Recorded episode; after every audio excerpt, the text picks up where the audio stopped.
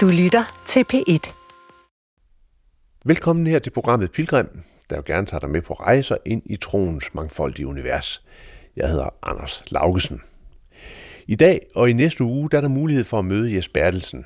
Han er Dr. Fil, forfatter til en hel del bøger, og ikke mindst kendt som grundlægger af Vækstcentret i Nørresnede. Vækstcentret fylder 40 år i år, og det er efter min vurdering et af de mest betydningsfulde nytiltag i troens, eller måske skal man sige spiritualitetens Danmark i de sidste ja, halve århundrede. Som ung gymnasieelev mødte jeg Jes Bertelsen på universitetet, og har nu i 45 år fulgt med i den proces, der er sket omkring ham, og fulgt med i mennesker, der har tilknytning til Vækstcentret. Så på den måde kan man sige, at programmet i dag og programmet i næste uge har været mere end fire årtier undervejs.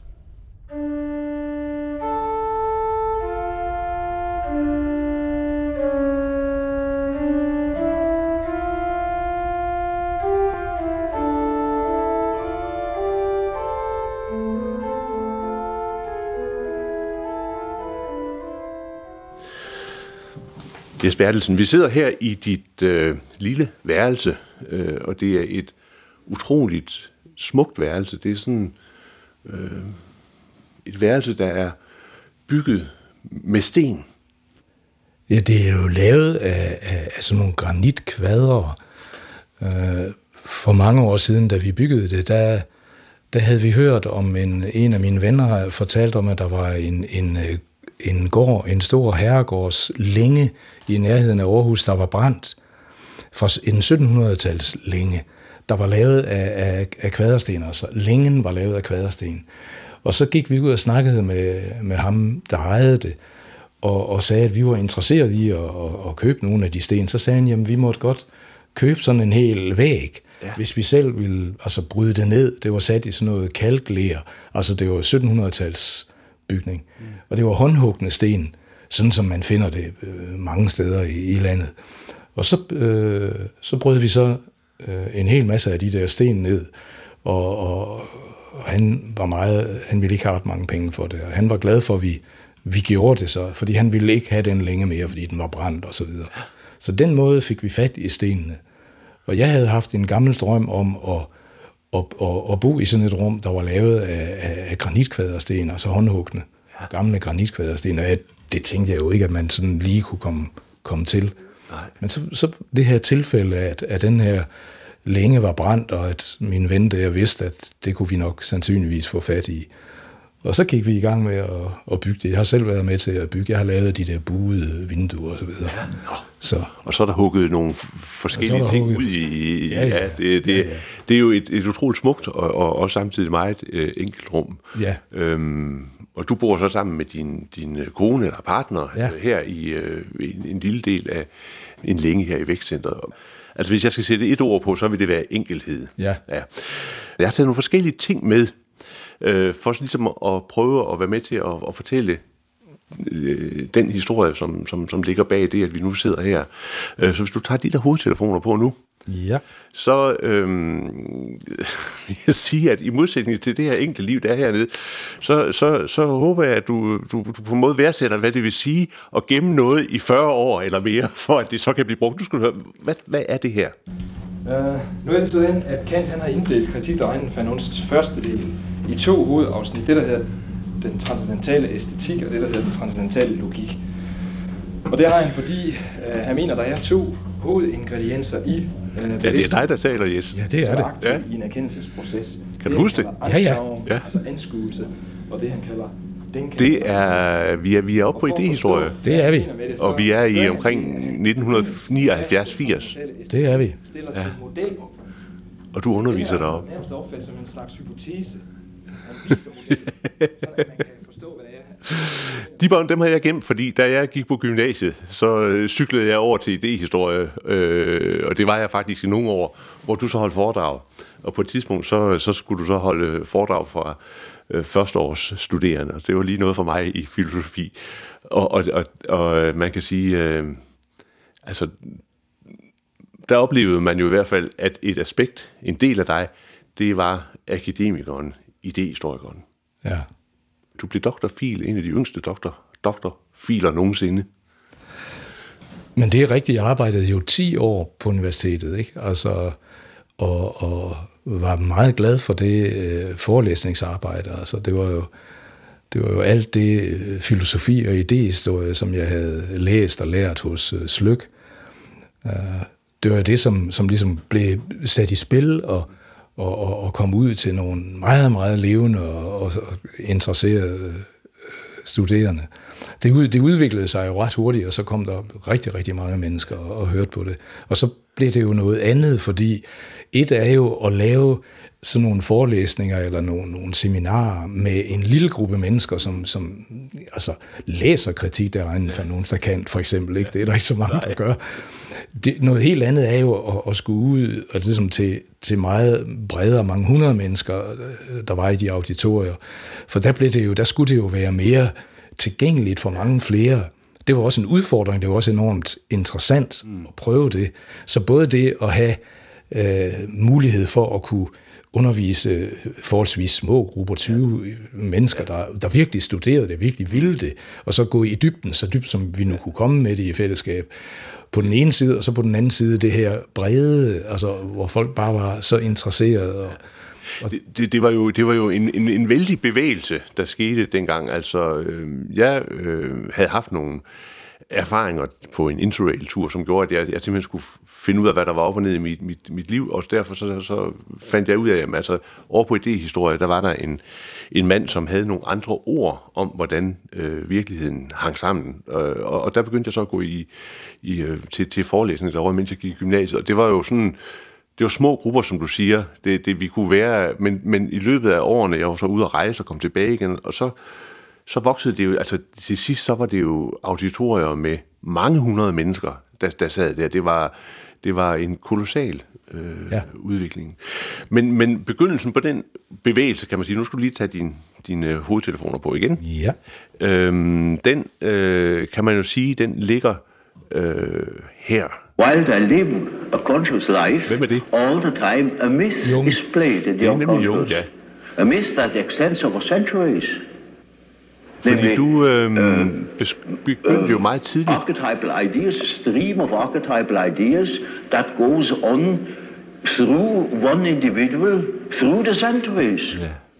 Du begyndte jo meget tidligt at, at, at beskæftige dig med Jung, og, og, og var også i, øh, nede i øh, Zürich på Jung-instituttet. Ja. Ja. Hvad, hvad var det, der tændte den der interesse, og som så var en interesse, du også tog dig med og udviklede på, på idehistorie i Aarhus? Ja, det begyndte, på en, det begyndte i, i, øh, i begyndelsen af gymnasiet, allerede i mellemskolen. Der, der blev jeg interesseret i, meget interesseret i, i filosofi, altså et forsøg på at forstå, hvad, hvad, hvad kunne meningen være med det hele. Og jeg øh, opdagede Kirkegård og begyndte at læse ham ret grundigt. Og, og, og nogenlunde samtidig, ikke så meget efter, der, der begyndte jeg at, at opdage Jung, altså en eller anden af mine venner, havde, havde fundet øh, nogle, nogle øh, ulebøger, tror jeg, Ja. hvor, hvor nogle af Jungs ting var blevet oversat. Og det blev jeg optaget af, så jeg havde det her spændingsfelt mellem øh, den kirkegårdske eksistensfilosofi, jeg blev meget, meget øh, optaget af Kierkegaard, og så Jungens dybdepsykologi. Mm. Og jeg fik en fornemmelse af, øh, der var jo en, jeg gik i første G, altså, så, så, så hvor, hvor meget øh, horisont havde jeg, men altså, jeg fik en fornemmelse af, at det spændingsfelt, eller det øh, felt mellem de to, mm. meget øh, interessante og, og, og på mange måder forskellige øh, tilgange til en forståelse af, hvad, hvad, hvad det egentlige eller det dybere i menneskelivet er. Mm. At det spændingsfelt, det følte jeg, det vil jeg prøve at udforske nøjere. Ja. Så, så, så de satte øh, på en måde øh, en række bestræbelser i gang. Først så ville jeg læse, øh, jeg ville have læst hele Kirkegaards, altså alle samlede værker, og det fik jeg så også gjort, ikke i gymnasiet, men da jeg begyndte på universitetet under Slyk. Og, og så fik jeg læst øh, Jung, hele Jung, alt hvad der overhovedet var. Og, og så opdagede jeg, at, at der var i virkeligheden mange øh, områder, hvor de, hvor de beskrev dybe aspekter af mennesket på, på en måde, der var fuldstændig sammenlignelig, men helt forskellige ord. Ja. Og det blev jeg optaget af. Ja. Og så ville jeg prøve at finde ud af, hvad var de filosofiske og idehistoriske baggrunde for Kierkegaard, mm. og hvad var det for Jung, så jeg ledte bagud og, og, og prøvede at finde, hvad var det for nogle tekster og forfattere, man skulle beskæftige sig med, for at finde ud af, hvordan var Jung kommet frem til det, han ja. øh, repræsenterede, og hvordan var Kierkegaard kommet frem til det, han repræsenterede. Mm. Det satte så jo et spor, der gik langt, langt tilbage i den vestlige idehistorie og filosofihistorie. Mm. Og det tilrettelagde, det var Slyk, han var enormt åben, og han, øh, jeg forklarede ham de her ting, og han Øh, han sagde, han, det, det ville han, altså han ville støtte, at jeg gjorde det på den måde. Han havde selvfølgelig nogle krav til, ja. hvad jeg skulle læse og sådan noget, men han var i vid udstrækning åben for det her projekt, og, og, og forstod det ret hurtigt, at det var det, jeg, det var, så jeg fik vældig stor støtte og frihed til at kunne læse, altså sådan som jeg synes, det skulle være. Og der, den der dybe interesse, den blev jo ved, og igennem hele studietiden, og så i hele undervisningsforløbet. Ja, ja. Og du skrev øh, doktorafhandling om Kierkegaard. Ja, Kierkegaard og Jung, og så baggrunden for det. Ja. Aristoteles og Kant mm. og så videre. Det var i virkeligheden, det var i virkeligheden øh, hoved, jeg kan huske, at du engang sagde det, dengang, at, at en af de betingelser, øh, Slyk havde stillet, det var, at du skulle lære græsk. Ja. Du skulle kunne læse det på originalsprog. Ja. Ja. Ja. Ja. Men, men, men du tager så øh, også øh, ned og, og, og fordyber dig altså ved kilderne øh, nede ved Jung-instituttet. Ja. Hvordan var det at komme til Jung-instituttet? Jamen, det var interessant. Jung var jo død, men, men øh, altså, jeg, jeg havde jo læst så meget af det teoretiske. Jeg havde læst hele Jung, mm. så det var ikke så meget øh, den teoretiske eller sådan den, den, den sproglige del, jeg var interesseret Jeg var interesseret i, hvordan de rent faktisk arbejdede med Jungs øh, teorier og, og praksisformer. Mm. Så jeg øh, meldte mig ind i det, der hedder en læreranalyse. Altså man, man kunne få sådan en form for uddannelse, og der fik man en læreranalyse, som var en meget dybtgående analyse, som efter Jungs principper. Og det, øh, det, jeg blev accepteret og, og kom ind i det, og sådan noget, og der mødte man en række af de, af de rigtig dygtige junge analytikere nede på Jung-instituttet, og hende, som jeg havde, Elisabeth Ryf, hun var en, en helt utrolig dygtig analytiker. Så hun havde en kolossal erfaring. Og de arbejdede jo med drømme. Man, man fortalte sine drømme, og så åbnede det fra drømmene ind til alle mulige andre ting i personligheden og i eksistensen og i ens liv osv. Og hun havde en, en helt fænomenal evne til fra drømmene at komme ind til altså grundlæggende strukturer i karakteren og i øh, mm. begivenheder, der var sket i ens liv osv., hvor i begyndelsen man tænkte, hvordan kan hun komme fra yeah. den der drøm og derhen? Yeah. Men øh, de kunne noget, så der fik jeg lært, mm. øh, altså helt på min egen krop og i min egen situation, hvor, hvor effektivt mm. og hvor dybtgående det øh, analytiske system er. Var, var det så øh, første gang, du sådan, hvad skal vi sige, kiggede for alvor indad? Altså, øh, havde perspektiver på, at, at, at, at, at det, der foregik inde i dig selv, øh, havde betydning? Mm, nej, det var det, det var det ikke. Altså, jeg havde, øh, jeg havde nogle erfaringer helt tilbage fra, jeg var dreng, hvor, hvor jeg mm, af en eller anden grund kom i gang med noget meditation, må man kalde det. Mm. Og det, øh, det, det lå som et grundspor. Men det handlede jo ikke så meget om at, at kigge ind i, altså hvad er ens karakterstruktur, og hvorfor er man, som man er. Altså det var jo på en måde meget mere noget om at kigge ind i, hvad, hvad bevidsthed var, og, og, og, og ligesom de dybere kilder til kreativitet og tanker og oplevelser og bevidsthed. Så, så det spor lå der helt mm. øh, langt, langt tilbage. Jeg husker også tilbage fra dengang en formulering, det kan godt være, det er forkert, det er jo mange år siden, men altså, at, at du, noget om, at du faktisk tidligt øh, havde en interesse i at undersøge, hvad var der imellem tankerne? Ja, absolut. Hvad vil det sige, Jesper Allesen?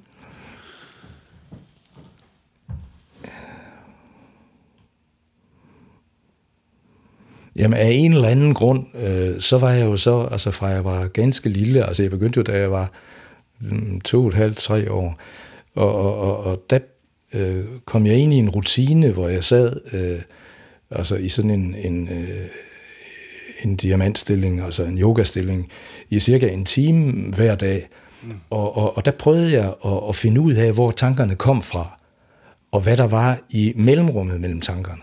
Og hvorfor jeg begyndte på det, er, er jo svært at forklare, fordi jeg kom slet ikke fra et hjem, hvor, det var et ganske almindeligt middelklasse hjem, og med nogle søde, kærlige forældre, og, og, og der, var, der, var, der var ikke nogen, der ligesom beskæftigede sig med den slags ting der i den.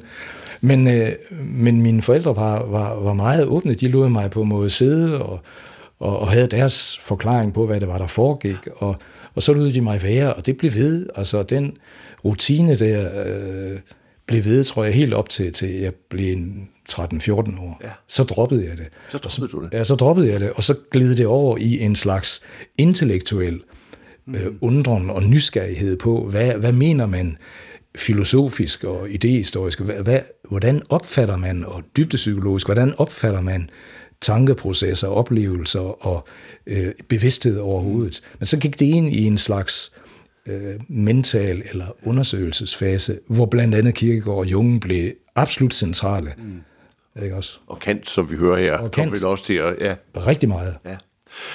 Øhm, hvad var det for et, øhm, hvad skal vi sige, billede af, af, af verden og af dig selv, du sådan på det tidspunkt havde? Altså sådan, her er vi så, øh, hvor Jung har hoved, hoved øh, skal vi sige, indflydelsen eller betydningen. Ja, det er et godt spørgsmål. ja. Altså, det verdensbillede, er det det, du er ude efter, som, som, ja, som for, jeg... fordi man kan sige, på det tidspunkt, så er du jo, øh, du er jo et sted, du er omgivet af folk, der er meget optaget af, af det materialistiske, altså kommunismen, ikke Marx-analyser ja. Ja. og så videre. Du er i en verden, hvor, øh, ja, hvor det ydre spiller, og, og, og strukturer i det politiske spiller en, en, en stor rolle. Altså, på sin vis er du lidt en fremmed fugl øh, op på, ja. På idéhistorie, ikke? Jo, jo, jo. Jo, men der var jo en, en, en følelse, der, der, øh, som har været med helt langt tilbage i mit liv, der gik på, at, at hvad var hvad var meningen med, med, med tilværelsen? Altså, hvad, hvad er meningen med et menneskeliv? Ja. Og, og de svar, altså de ydre, ligesom materialistiske svar, ikke? Altså, at hvis mennesker, de øh, får tilstrækkeligt gode kår omkring sig, så bliver de lykkelige og, og, og fyldeskjorte. Det synes jeg ikke altså virkede så overbevisende ud fra de erfaringer, jeg gjorde mig med mennesker. Ja. Jeg synes ikke, det så ud som om, at, at, øh, at en virkelig dyb øh, følelse af fyldeskjorthed og mening og, og glæde kom ud af øh, selv rimelig gunstige materielle vilkår og uddannelser osv. Det var som om, der var nogle faktorer af en anden art, mm. og dem, øh, de lå dybere inde i mennesket. Det havde ikke noget at gøre med, med menneskets altså, baggrund, altså deres øh, miljø og deres traumer og deres oplevelser og deres talenter.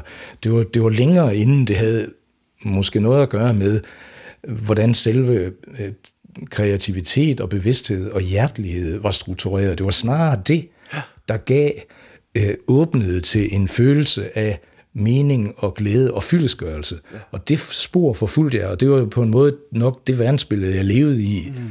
at mine erfaringer på det tidspunkt, øh, de synes at pege på, at hvis man ville ind og finde den, og måske være med til at formidle, eller måske være med til at inspirere mennesker i retning af dybere form for eksistentiel mening og fylde og glæde, øh, så skulle man arbejde øh, indad mod, hvad, hvad er de dybere aspekter af bevidsthed, og hvad er, hvor Ja. kommer kreativitet og tanker fra, og hvad er kærlighed og hjertelighed, hvad er det? Ja.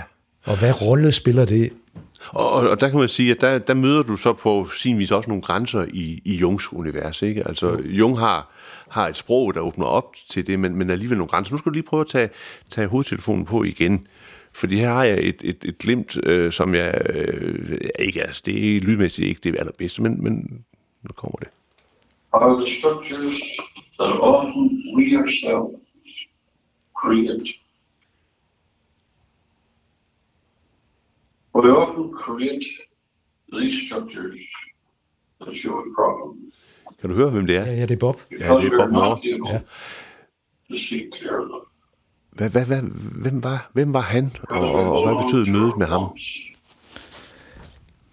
And, hold, and holding on to our wants, then we do not allow ourselves Ja, altså mødet med Bob, altså det skete øh, på den måde, at jeg, øh, jeg vidste om ham, fordi øh, på det tidspunkt, øh, der holdt jeg foredrag og kurser og sådan noget rundt om i landet, ud over universitetsarbejdet. Og der begyndte jeg at opdage, at når jeg havde været et eller andet bestemt sted, ikke at holde et, et foredrag eller et eller andet, så, så fortalte de om, at de havde lige haft besøg af en, der hed Bob Moore, og han havde også været og holde noget. Sådan noget. Og så til sidst, så, så begyndte jeg, så havde jeg faktisk et, øh, øh, et par drømme om, om Bob Moore. Jeg havde ikke mødt ham. Nej. Og, og jeg kan huske, øh, jeg kan huske den ene drøm, det, det er en meget enkel drøm, og meget på meget, meget simpel og let at forstå. Jeg drømte, øh, at der var en, der sagde til mig, at øh, jeg skulle lægge mærke til Bob Moore, fordi han havde øh, en af Europas største og mest betydningsfulde samlinger af naturligt guld. Og den drøm kunne jeg jo godt, det var jo efter Jung-instituttet ja, ja. og Elisabeth Ryfs øh, træning, så jeg kunne jo godt forstå, at det handlede om, at han havde åbenbart noget visdom og nogle indsigter. Det var ikke materielt guld, det var jeg godt klar over, det handlede ikke om. Det var derfor, det hed naturligt guld, ja, tror jeg, i drømmen. Ja, ja. Og det gjorde, at jeg tænkte, at jeg må prøve at møde ham. Og så skete der det, at et sted over på Søtofte, hvor jeg havde holdt nogle kurser, der uh, ham, der ledede Søtofte, han, han havde en idé om, at, vi skulle, at jeg skulle møde Bob. Og så en gang, hvor jeg havde holdt et kursus, og han og jeg havde været der, så sagde han, jeg har en foræring til dig, og jeg vil gerne forære dig det. Hvis du bliver en uge til, så kan du øh, være, komme på kursus hos Bob Moore. Ja. Og så sagde vi ja til det. Ja. Han havde forberedt os. Men så sagde vi ja. ja. Og så mødte vi øh, for første gang, han og jeg mødte Bob der. Og det blev meget øh, kraftfuldt, fordi fornemmelsen var, man, man kunne mærke, at han, han kunne noget, som var usædvanligt i forhold til hvad, de mennesker, jeg havde mødt, ja. både på universitetet og mm. på Jung-instituttet. Og han havde en anden tilgang. Ja. Øh, og og, og jeg, kunne, jeg kunne meget øh, tydeligt mærke, at, at nogle af de t- fænomener, som jeg var stødt på i forbindelse med øh, arbejdet med, med drømme og analysen nede på Jung-instituttet, og så kombinerede jeg kombinerede det meget med meditation. Jeg lavede rigtig meget meditation dernede. Øh, så der var der begyndt at komme nogle øh, fænomener. Jeg begyndte at se nogle, ligesom hvad det nu end var, arketypiske symboler, eller hvad det nu end var, omkring mennesker, når jeg mm. snakkede med dem. Ja. Og jeg kunne ikke øh, ligesom, forstå, hvad det var. Jeg tænkte, man kan vel tolke dem lidt ligesom Junge tolker drømme, ja. og så prøve, om, om det kunne du. Men da jeg så mødte Bob, øh, som godt kunne se det, så, så fik vi en meget lang snak. Han inviterede faktisk han inviterede os hjem øh, efter det der kursus. Øh. Og så øh, og så forklarede han noget om, øh, hvordan man kunne arbejde med mm. åndedræt og energi og sådan noget, og det mentale og det følelsesmæssige, og så få en langt mere nuanceret forståelse af, hvad det var, der, det han kaldte, der var i menneskets energifelt, og, og hvad for informationer der var der, og hvordan man kunne øh, Øh, lære at decifrere dem og, og bruge dem, sådan så man kunne måske øh, inspirere andre mennesker, øh, som jo producerede alle de her symboler. Ikke? De, de var jo rundt omkring mennesker og var forskellige fra menneske til menneske. Og det blev vi, både han og jeg, meget, meget optaget af, og vi fulgte øh, Bob Moores kurser i fire år. Og, og, og det er, altså, han var den første, sådan, hvad skal man sige, virkelig betydningsfulde, sådan spirituelle og menneskelige lærer, jeg, jeg havde mødt. Jeg havde mødt fine lærere før, altså jeg var meget glad for Slyk og for Løstrup, og jeg var glad for de lærere, jeg mødte nede på Junginstituttet, og jeg har lært rigtig meget af dem. Det her var ligesom en anden dimension. Det gik dybere ind i retning af det, som lå måske i kernen af mit interessefelt, altså en forståelse af menneskers dybdestrukturer, og hvad der egentlig, bortset fra ligesom det personlige, hvad der egentlig ligger i mennesker, og hvor den, al den mening og al den fylde og glæde og medfølelse, der ligger der. Men, men kan man sige, at, at, at Bob Moore, han sådan, øh, var med til at åbne et nyt sprog for dig. Altså nu har vi, nu har vi talt om, om barndommens interesse, om det mentale, om drømmene ved Jung, og her var der så pludselig et, et, et nyt sprogligt univers, der, der, blev, der blev åbnet. Ja. Og, og, og, og, og vi er jo inde her i et område, som, som dengang var... Øh, meget usædvanligt. Det er det jo stadigvæk i dag, men, men i dag hører man jo meget om clairvoyance og så videre. Altså, der er kommet en almindelig gørelse øh, af, af den type sprog, men det var der jo ikke dengang. Nej. Øh, men, men, men prøv lige at sige lidt mere omkring det der med øh, sansning og energi, og, og hvad det er for et sprog, der, der åbner sig. Men det er nemlig fuldstændig rigtigt, som du siger, at på det tidspunkt, i hvert fald i min erfaringsverden, og i min også, hvad jeg havde læst, mm. der, der var der meget lidt øh, tale om, hvad øh, øh, energetiske strukturer i og omkring menneske, hvad, hvad, hvad var det for noget? Man vidste noget om bioenergi, og, ikke? Altså, det havde man jo arbejdet med, og det forstod man noget om. Men, øh, hvad skal man sige, hvordan det egentlig dybere fungerede, var der på det tidspunkt ikke meget information omkring, og der var heller ikke meget sprog omkring det. Og det, der var øh, var meget, meget interessant ved Bob Moore, det var, at han havde et uhyre nuanceret sprog. Mm. Og han kunne ikke alene beskrive det, han kunne også give en på en måde forholdsvis enkle øvelser, hvor man kunne lære at, at, at opdage selv, mm. hvad det egentlig var, der skete.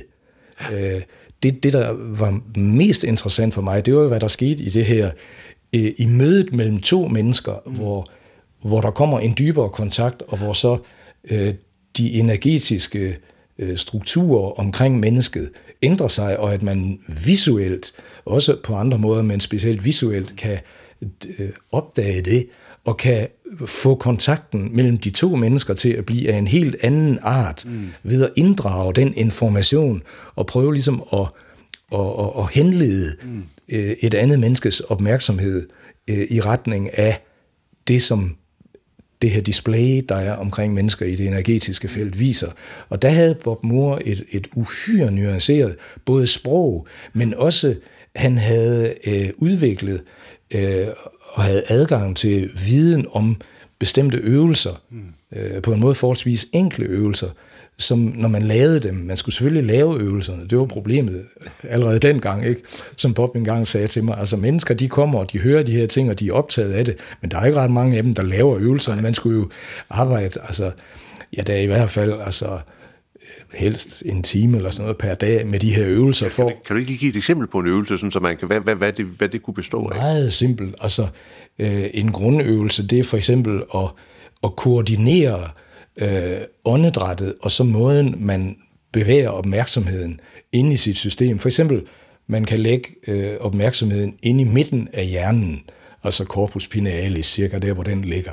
Og så flyt opmærksomheden samtidig med indåndingen. Indåndingen kører selvfølgelig, som den skal, men samtidig med indåndingen, så bevæger man opmærksomheden, ligesom man går ned med en elevator ned til for eksempel Harcenter, midten af buen. Mm. Og så, når man når åndedrættet skifter, og det bliver udånding, så bevæger man sig op.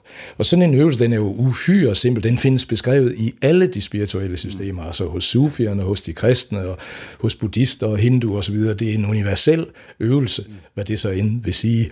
Men ved at lave det rent faktisk, og gøre det, for eksempel 10 minutter hver dag, så opdager man, begynder man at opdage noget. Man begynder at, at registrere, øh, sin proprioception, altså sin opfattelse af sig selv på en anden måde, i stedet for hele tiden at have tanker, associationer og følelser og udveksling med mennesker, så får man nogle pauser, hvor man begynder at opdage altså energetiske fænomener og tildragelser, øh, som man, man på en eller anden måde så jo forbinder med, at man laver den her simple øvelse.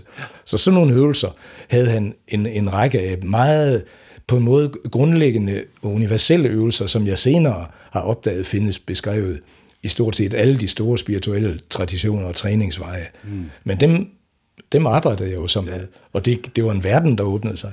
Ja, og, og, og man kan sige, der, der får du så pludselig et, et sprog, der så altså man kan sige, Jung øh, blev der måske nok kigge med en lille smule skepsis på fra den akademiske verden dengang, men han var dog alligevel et navn, ikke? Jo. Men, men, men her er vi så ude i noget, hvor... Fuldstændig. Ikke? Ja, altså, altså hvor, hvor, hvor, hvor anderledes det var dengang. Ja. Øh, begrebet chakra øh, er jo nu almindeligt øh, i sproget øh, mange steder, men dengang var det jo noget helt... Altså, på en måde, så begyndte du at sætte dig lidt uden for det gode selskab. Ja. I forhold til universitetet, hvis det er det gode ja, selskab, det, det, Jamen, det er helt sikkert. Ja.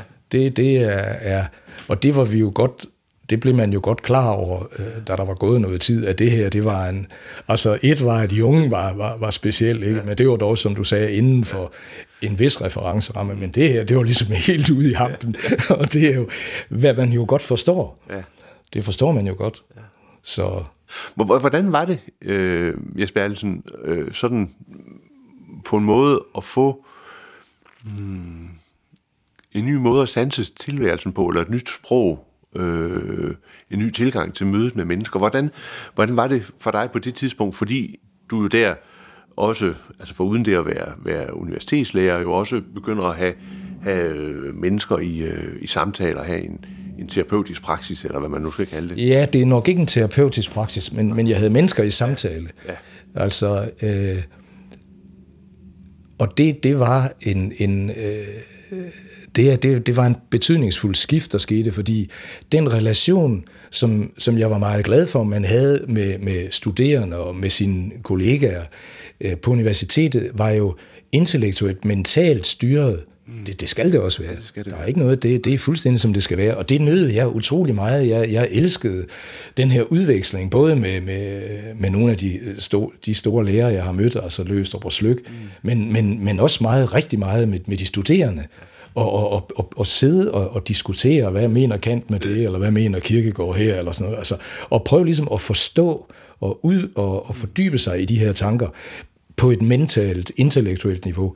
Det, det har jeg haft, øh, og har stadigvæk, øhm, ret meget fascination i. Jeg synes, det er virkelig spændende. Det, der, der, der skete med, øh, først på Jung-instituttet, der opdagede jeg jo en måde, i den måde, som øh, min analytiker, altså Elisabeth Ryf og mig, den måde, hun, hun talte til mig på, og de emner, vi tog op, det, det bragte jo øh, opmærksomheden hen et helt andet sted end det mentalt intellektuelle. Ja. Det var ikke, at det ikke blev formuleret sprogligt, men det, det hentede ligesom råstof og, og, og, og inspiration helt andre steder fra, drømme, og så de områder, som mm. drømmene de på en eller anden måde kunne adresseres til kroppen og til biografien. Og det var en øjenåbner. Mm. Øh, ikke bare at læse om det hos Jung, men opdage det fuldstændig konkret, hvad det kunne. Mm. Og, og det her med Bob mor, det var jo en endnu mere intens måde at komme i kontakt med andre mennesker, hvor det ikke kun var den mentalt intellektuelle kontakt, men det var nok så meget altså hjerteligheden, altså åbenheden i hjertet, mm. og så var det den energetiske kontakt, og hvad den hvor, hvor meget den kunne, mm. og hvor meget information og dybde, der i virkeligheden var der. Mm. Og, og det, der skete, tror jeg, det var, eller det er jeg ret sikker på, at, at jeg følte, at nu havde jeg brugt 10 år af mit liv, øh, først studierne, og så 10 år af mit liv til at undervise, og bruge den her øh, filosofiske og mentale og intellektuelle måde, og nytte det. Mm. Og at jeg ville simpelthen udforske den anden måde at være sammen med mennesker på, altså den, som var inspireret af dybdepsykologien, altså drømmeanalysearbejdet. Jeg vil ikke analysere drømme og være terapeut, det har jeg ikke haft nogen interesse i, men jeg vil, jeg vil forstå erfaringerne ja. og den kontakt, og så det univers, der åbnede sig med Bob, kombineret med de erfaringer, jeg begyndte at gøre mig med meditation. Jeg havde på det tidspunkt jo ikke nogen meditationslærer. Mm. Jeg har jo lavet det, altså fra jeg var helt lille, jeg har jo øh, arbejdet, altså hvad skal man sige, selv mm. ligesom opdaget det, eller hvor det nu kommer fra, jeg aner det ikke. Mm. Men, men det har jeg fulgt. Men først senere, det kommer vi til, så fik jeg jo en virkelig meditationslærer, men det var først langt senere. Mm. Jeg, jeg kan huske, der, da jeg fulgte de der universitetsforelæsninger, øh, så sluttede du af med at sige, øh, og det var kan man måske tage som en, en form for exit-ord øh, til universitetet, at, at filosofi var som en leg. Det var en meget, meget høj leg. Men når det alt kom til alt, så var det en leg. Kan du huske det? Ja, det tror jeg godt, jeg kan huske. Ja. Jeg, jeg følte, at, at, øh, at den kontaktform, som opstod, hvis vi siger det sådan med almindelige ord, gennem, ligesom gennem altså, dybere hjertelighed, mm altså medfølelse, kærlighed, taknemmelighed, den slags følelser, at der kom man et helt andet sted hen. Mm. Og hvis man kombinerede det med energifeltsmæssig kontakt, altså kontakten, der kan opstå mellem to mennesker på det energetiske plan, og så med meditation, mm. der følte jeg, at der bevægede vi os fra et mere, et, et meget, meget vigtigt og lejende niveau af kontakt, mm. altså filosofisk, intellektuelt, som er nødvendigt, mm. og som er helt utroligt betydningsfuldt. Det, det er ikke det, men man bevæger sig ind i en anden øh, dybdestruktur i forhold til mennesker, mm. hvor, hvor nogle andre kvaliteter begyndte at komme i, øh, i fokus, og det og der kan man sige, der, der står du så på en måde ved en, en skillevej, ikke? Fordi, øh, og det er jo altså her, jeg øh, som, som ung universitetsstuderende er, er vidne øh, til, at øh, der sidder 500 mennesker i auditorier, ikke? Øh, Du øh, står dernede og bliver noget altså, overvældet af, af hele den der opmærksomhed, og ja. hvad så skal man stille op med det her, ikke? Ja. Og, og, og så får du, begynder du at få de her nye sprog, øhm, og du stod jo på, på sin vis øh, i en skillevej, ikke? Altså, Jo. hvor skal jeg gå hen? Ja. Og der, der er det jo så, at stedet her, hvor vi sidder nu, nemlig vækstcentret i Nørresnede, øh, kommer ind. Ja. Jamen, vi havde, vi havde øh, arbejdet med nogle grupper af mennesker, altså han og jeg, altså mennesker, som havde været, som både havde akademisk baggrund, ligesom os jo, altså vi, vi, det var jo det miljø, vi var i, men så havde de også beskæftiget sig med øh, nogle af de kurser, mm. øh, og, og, og, og derfor lært noget om, hvordan arbejder man med drømme, og hvad, gør man, hvad kan man gøre med energi, og, og så nogle af Jungs ting, nogle af Bobs ting, mm. og så noget helt elementært, sådan stillhedsmeditation, altså mindfulness, stillhedsmeditation, ganske enkle ting. Mm. Og det, den, der havde vi nogle grupper, øh, hvor vi prøvede ligesom at snakke, jamen, ville der ikke, var der ikke brug for, at der var sådan et sted, hvor mennesker prøvede at leve sammen på en anden måde, altså at beskæftige sig med det her, og så gøre noget for andre mennesker, undervisningsmæssigt og så videre, men, men ligesom prøvede også at træne og gøre det, og det var der meget stor lydhørhed for i de øh, små grupperinger. Ja. Og, og, og, og til sidst begyndte vi også at, at, at arbejde dybere med det, og vi, vi snakkede med Bob om det, og han støttede det, og synes det var en god idé, og han arbejdede selv i samme retning. Og, og der var en masse, en masse interessante ting, der udspillede sig i den sammenhæng.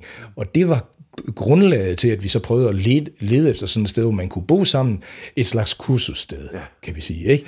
Hvor det, det, det handlede om, var den her type af kurser, ikke? Mm øh, hvor mennesker de kunne altså, komme dybere ind i kontakt med empatiske følelser og med, med, med noget, der har med meningen og de dybere strukturer at gøre. Og så i øvrigt passe deres øh, udadvendte job og gøre det, som de gjorde i forhold til andre mennesker. Den, den kombination, det var det, vi ville, og det førte til det her. Hvordan, øh, hvordan fandt de så frem til, at det skulle lige være i Nørresnede?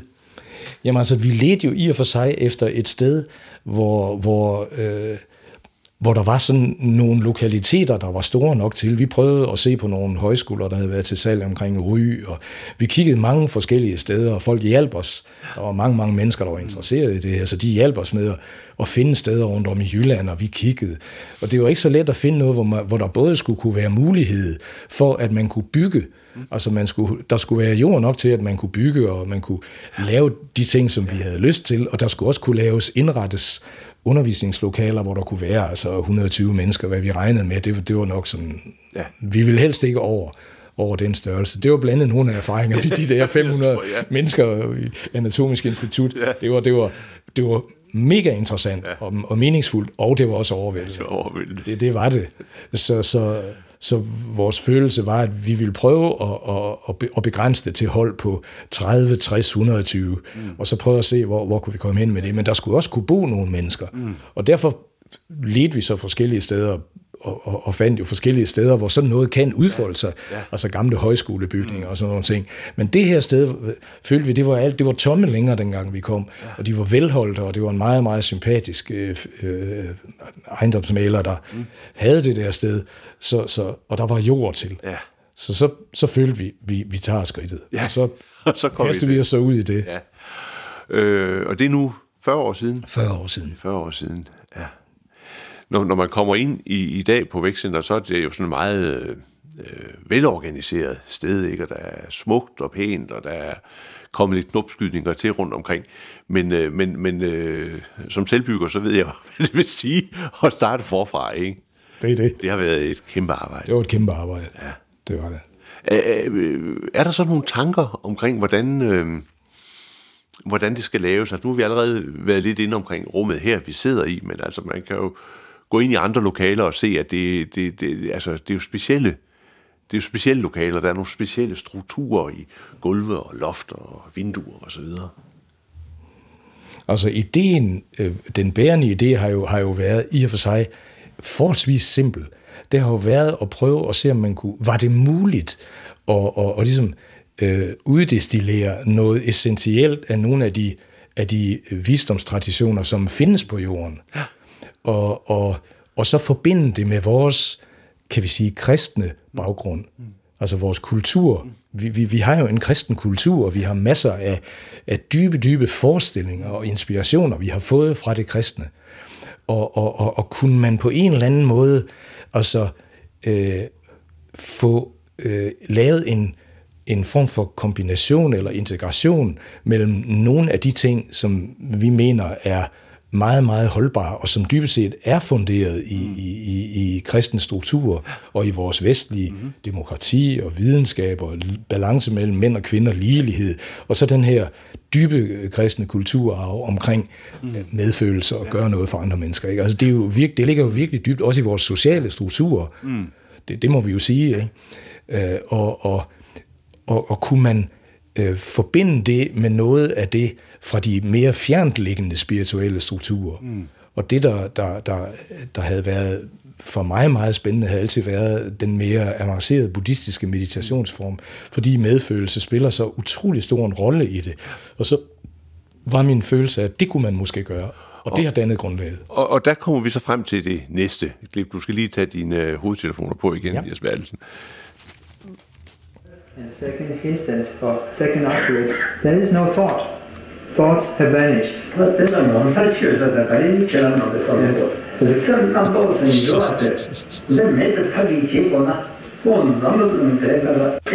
er jo let at høre. Hvad det hvad der taler tibetansk her? Jiumen Tulku. Ja, ja, det er Erik Pema, der oversætter. Ja. ja. Meget smukt. Hvad, hvad øh, prøv at fortælle om, om mødet med, med din øh, buddhistiske meditationsmester? Ja, altså, jeg tror, at jeg, jeg havde jo, ligesom mange, mange andre, et, et, et, en gammel drøm, øh, sådan en turistdrøm, om at se Himalaya. Ja. Og, og, og prøve at opleve, om ikke andet som Nepal eller Tibet. Mm. Og, og så, så var der det, at jeg havde en ven, og han arbejdede for det tyske dernede, og han, havde, han var udstationeret i Nepal og havde, øh, havde en ret høj stilling der og lavede et, et kæmpestort hjælpearbejde derude. Men han, øh, han øh, øh, tilbød, at han ville godt arrangere, han havde, på det tidspunkt havde han lejet et meget stort, ikke voldsomt stort, men et stort hus, hvor der var et, et øh, gæstehus. Ja. Og, og, og det havde han jo ikke noget at bruge til andet, når han havde gæster. Nej. Og så sagde han, at vi, vi, om vi ikke ville komme derud en lille gruppe, og så kunne vi bo der, og så kunne han vise os øh, Nepal. Og, og det, det, øh, det gjorde vi så. Mm. Og øh, det var han og Niel og, og, og mig, der tog derud, vi tre, og vi var inviteret på en måde af Henrik Norsker. Og han insisterede på, han havde mødt øh, Tulku Urgen, og var meget glad for ham. Og han, han insisterede på, at, at jeg skulle også prøve at møde sådan en. Ja. Og det, det sagde jeg jo ja til. Jeg havde sådan nogle planer om, at jeg ville gerne prøve at ride på en elefant. altså, det havde jeg altid drømt om. Men det kom vi så senere til. Det blev så ikke den første gang. Og jeg ville også gerne prøve at sidde i sådan en rigtig hule, hvor der havde siddet sådan nogle, øh, nogle høje tibetanere og praktiseret. Jeg tænkte, det måtte være spændende at opleve det. Hvordan, hvordan ville det være at sidde inde i sådan en hule og prøve at mærke, her har de skulle levet, og her har de været. Det havde, det havde jeg jo også prøvet med Frans Assisi og så videre. Nogle af de kristne. Og det havde jeg fået meget, meget ud af. Så jeg vil også prøve at se, hvordan det var at være i sådan en hule, som en, en eller anden østlig vis at sidde i. Og øh, det gjorde vi jo så også. Men så havde han så også fået arrangeret, at vi mødte øh, Tulku Urgen øh, ude ved et, et, et, et retreat-sted, der ligger øh, noget væk fra Kathmandu, og hvor en af de store tibetanske meditationslærer, Padma Sambhava, han havde faktisk siddet i et treårs retreat der, i sådan en lille hule. Og det var meget lidt ligesom omkring Frans af Assisi' kloster, ja. hvor, hvor kloster, eller retreatstedet, som det var derude, var bygget rundt omkring ligesom hulen, ligesom øh, nede ved Monte Subasio, ja. altså ved, ved, ved, ved Assisi. Så det var øh, enormt spændende, og der mødte jeg så for første gang denne her denne her, øh, som øh, Henrik Norsker sagde, jamen, han er jo en, han er, han er oplyst, altså han er, han er helt igennem, ikke? Hvad man så lige skulle forstå ved det. Men, øh, men jeg mødte ham, ja.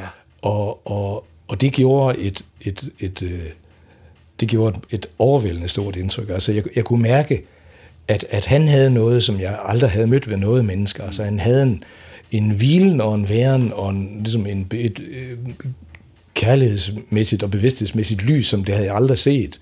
Og jeg havde, synes, jeg har mødt ja. nogle ret interessante mennesker, og, og for eksempel Bob, som jeg jo ja. har, øh, og stadigvæk har utrolig stor veneration for, som var meget, meget langt, øh, hvad skal vi sige, menneskeligt. Mm. Det her var, var, var simpelthen noget andet. Altså, jeg havde bare aldrig mødt det. Nej. Og, og, og, og så, så kom så udviklet til sig derfra. Hvad, hvad, hvad, hvad, øh, hvad sker der i sådan et møde? Jamen, jeg havde en følelse øh, af, at i min egen meditative praksis, som jo var er på mange måder amatøragtig, fordi øh, at, at jeg havde jo ikke haft nogen kvalificerede lærere. Altså Bob Moore underviste ikke i meditation. Han underviste i masser af ting, og, og vældig kvalificeret. Men, men ikke i meditation, ikke på de kurser, jeg var. Og, og det havde jeg heller ikke noget øh, ønske om. Altså jeg, så jeg havde jo arbejdet med det på en, en hvad skal man sige, amatøragtig eller lidt mere dilettantisk måde. Ja. Øh, men jeg var alligevel kommet et sted hen, hvor jeg havde en følelse af, at jeg nåede en eller anden form for grænse, tror jeg, man må sige. Ja. Og jeg havde en følelse af, at jeg kunne ikke komme videre der. Det var ikke sådan, at at så, så var det en, en, en øh, vældig dårligt eller en tragedie. Det, det var bare en kendskærning. Men, men jeg vidste, at der var noget på den anden side af den grænse, og jeg var sikker på, ud fra hvad jeg havde læst mm. i, altså hos øh, øh Eggehard og Teresa de Avila og, og, mm. og altså Zen og, og, ja. og buddhistisk ja. litteratur, så vidste jeg, at det måtte være, det måtte være et, mm. altså et, et andet bevidsthedsniveau, end det jeg var havde adgang til. Ja. Men jeg havde bare, jeg, og jeg tænkte, det, var, det var nok hen ved det niveau, jeg stod, og det vidste jeg ikke, hvad jeg skulle gøre ved, og det var også okay. Ja. Altså, jeg havde det helt ærligt mm. rigtig godt, øh, og var tilfreds, og der var mening, og ting udfoldede sig, og der var glæde. Og... Mm. Men da jeg mødte ham, der kunne jeg mærke, ved selve mødet, jeg var selvfølgelig også, altså jeg, kunne, jeg, jeg, jeg vidste jo meget om energetisk kontakt og så videre, og kunne se ting, ja. øh, på grund af hele det der, jeg havde lært hos Bob, og jeg kunne mærke, og se, at, at han havde adgang til en, en bevidsthedsdimension, som jeg simpelthen aldrig havde set nogen mennesker have adgang til. Ja. Og det var klart, det blev jo øh, påvirket af, jeg blev, jeg blev simpelthen påvirket, det var, det var en følelse af, ligesom bare mødet med ham, det var en følelse af, han ved det. Ja. Altså, og han ved det, som, som jeg måske har let efter, mm. Altså øh, hele mit hele liv. livet, ja. ja.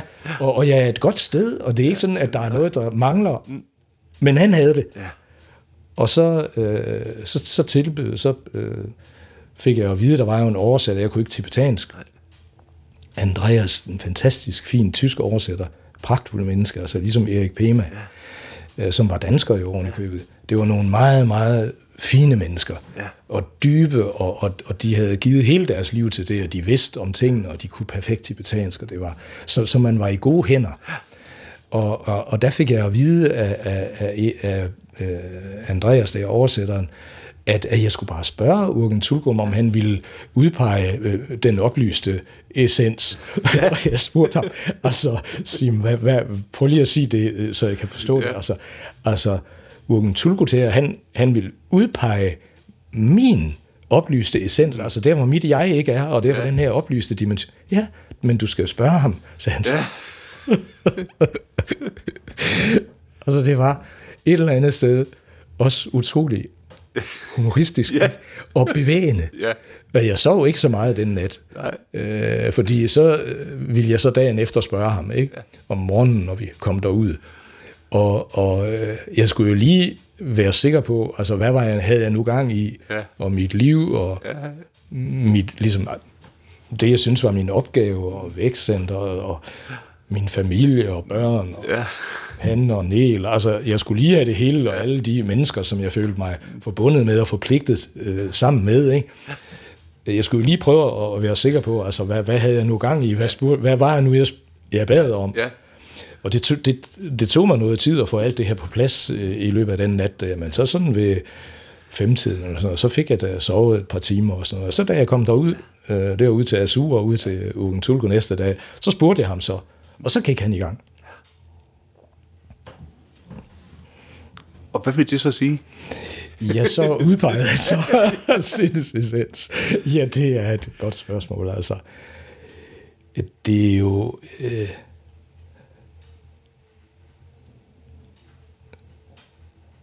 det mærkelige var jo, at det åbenbart lykkedes. Mm. Altså, at kontakten øh, mellem ham og mig åbenbart øh, åbnede til det. Fordi det har jeg jo også senere, øh, hvor jeg har forstået meget mere og været derude mange gange ved Ugen Tulku, så så jeg jo, hvordan han havde jo givet den her øh, udpegning af sindets essens, den instruktion øh, til, altså, til masser af mennesker, og, og det påvirkede mennesker, men, men, men det var ikke sådan, at det ligesom, at, at, at det hele det åbnede, og man, man kom ind i den her øh, dimension, som de påstår, øh, alle de store mystikere jo, at alle mennesker har, alle har det. Ja. Men, men man opdager det bare ikke, altså man kan ikke finde det. Mm. Så, så man leder hele tiden i en gal retning, så at sige, ikke? Altså, og man leder efter det, og man gør alle mulige gode ting, og alle mulige mærkelige ting, og dumme ting, men man kan ikke finde det. Og det der er, det er, at, at, at denne her særlige praksisform, der kræver, at personen selv er i den tilstand, det var Ugen Tulku så helt tydeligt, det kunne man jo godt mærke. Men et er at kunne mærke det, noget andet er at kunne genfinde det ja. i sit eget system. Ja. Det, det er jo to helt forskellige ting. Og på en eller anden mærkelig måde, altså lykkedes det ham åben, altså i, i den situation, at få det her slør til at forsvinde, sådan så det faktisk åbnede. Og, og det er jo, så glider det jo til igen. Det er jo ikke sådan, at så er det en gang for alle lavet om. Men det var dog en meget langvarig tilstand, af, øh, hvor, hvor, hvor det var åbent. Og så startede der jo så en, en læreproces hos ham. Uh, så. så der er et før og et efter der? Der er fuldstændig. Altså, det er, er, er det, altså, der er ingen tvivl om, at det er det mest afgørende, jeg har oplevet i mit liv. Det, det, det er helt det, det er en anden dimension. Det ligner sådan som når man, hvis, hvis vi prøver at tænke på, når et barn bliver født, og man ser en fødsel, så ser man et, et, øh, et fuldt færdigt menneske, der ligger, der har ligget inde i livmoren i mørke, og som har, øh, har trukket vejret og fået øh, næring gennem navlestrengen. Og så igennem fødslen, så kommer det her øh, lille menneske ud, og det er en dramatisk position. Og så åbner øjnene, og så øh, holder så øh, afbryder man øh, navlestrengen. Det gør det af sig selv. Ja. Der er et tidspunkt, hvor man kan mærke, nu flyder det ikke længere, og så kan man klippe det over uden videre og bare lave det en knude. Og så er det en helt anden dimension, det her nyfødte barn er i. Mm. Det er ikke inde i livmoren, det er ikke inde i moren, der er ikke mørke. Man trækker vejret selv, og man har øjne, der kan se. Mm. Og, og, og den overgang her er, er lige så kraftig. Så det, er, det, det, det kan ikke sammenlignes med, altså, med andre ting, sådan som, som jeg oplever det. Hvis man så bliver i, i det billede, Jesper Alsen, øh, er det så på samme måde som det lille barn, at så skal man ud og opdage verden? Det er, altså, altså, ja. altså, eller, eller er det noget, der bare sådan... Nej, det er, for det første er det sådan, at det lukker i igen. Altså det er ikke sådan, at så er man hele tiden... Det lille barn, der luk, det kommer ikke tilbage til livmoren. Men hvis vi skal være, hvis vi skal sammen, bruge en, en ja. grotesk sammenligning, så vil det være sådan, at man kun er der i måske Altså, mange mennesker oplever det kun, når de oplever det i et glimt, altså måske et, et eller to sekunder. Øh, det var altså lidt længere for mit vedkommende af en eller anden mærkelig grund. Men, men så lukker det igen, og så er man på en måde fuldstændig ligesom vi, vi sidder og er. Og, og det kræver så træning, og, og det kræver præcision omkring, hvordan man arbejder med øh, meditation og med hjertet og med relationalitet, mm. altså andre mennesker. Ja. Og, og, og det tog mange år at, og, hvad skal man sige, stabilisere det. Mm. Øh, det. Jeg havde lejlighed til at møde ham, så døde han jo, men jeg havde lejlighed til at møde ham øh, syv gange, ikke? Og, ja. og, og, og, og, og, og var der i, i, i længere tid og fik utrolig meget undervisning. Ja. Og, og, og så trænede jeg jo og, og gjorde de ting, som han forklarede, man kunne gøre for. Og, altså det mindede på mange måder om, da jeg havde mødt Bob. Det her, det var bare en endnu mere radikal, øh, dimensionel mm. anden bevidsthed, man var i. Ja. Og, og det, det fascinerende er jo, at alle mennesker har det. Mm. Og, og når man begynder at få lidt mere, hvis man får lidt mere stabilitet i det, så kan man jo mærke det i andre mennesker. Så man kan ved alle mennesker, altså et hver som helst barn, en hver som helst øh, Putin, mm. så kan man se den dimension også. Ja. Nu er der så gået tre årtier og lidt mere øh, siden øh, du havde den der øh, på en måde altafgørende øh, oplevelse. Vi sidder her i dit rum, og vi kigger ud på på nogle flotte sten, der er ude i, i haven, hvor lyset falder. Øh, der er sådan en række figurer og ikoner og sådan noget herinde. Øhm, den oplevelse, eller den erfaring, du havde i de møder, med Ugen Tulko, Er det så et eko, der ligesom har bevæget sig videre, eller er det en, en, en, øh, en erfaring, der så åbner sig ind i nye dimensioner? Er det en, var det en ny rejse, der begyndte, og stadigvæk er der? Ja, det synes jeg. Jeg synes, det, det, var, det var noget nyt. Men, men, øh, opgaven var vel at prøve at se, hvad kunne man nu, øh, hvordan kunne man få det her oversat eller over øh, integreret med øh, en vestlig måde at være på, og en dansk måde at være på. Hvordan kunne man det? Ja. Og det, det var ikke indlysende. Det har taget en, en, mange, en del år at prøve at finde ud af, hvad, hvad kunne rent faktisk blive til gavn for andre mennesker. Mm. Men, men det, jeg tænker på, Jesper Erlsen, det er, at var, var, var, øh, var hele pakken givet, var sproget givet, var, var den erfaring, du gjorde dig sådan så helt støbt, så det på en måde, du har levet på videre i et ekko og i en virkeliggørelse af den erfaring, eller øh, er der tale om, om en proces, altså hvor, hvor du øh, sådan set på baggrund af den erfaring øh, opdager nye ting, bygger videre? Ja, det sidste. Det sidste. Det er en proces. Det er en proces, ja. ja. Noget var afrundet og, og, og, og fuldstændig klart, ja. men, men det satte en proces i gang, som, som er der stadigvæk.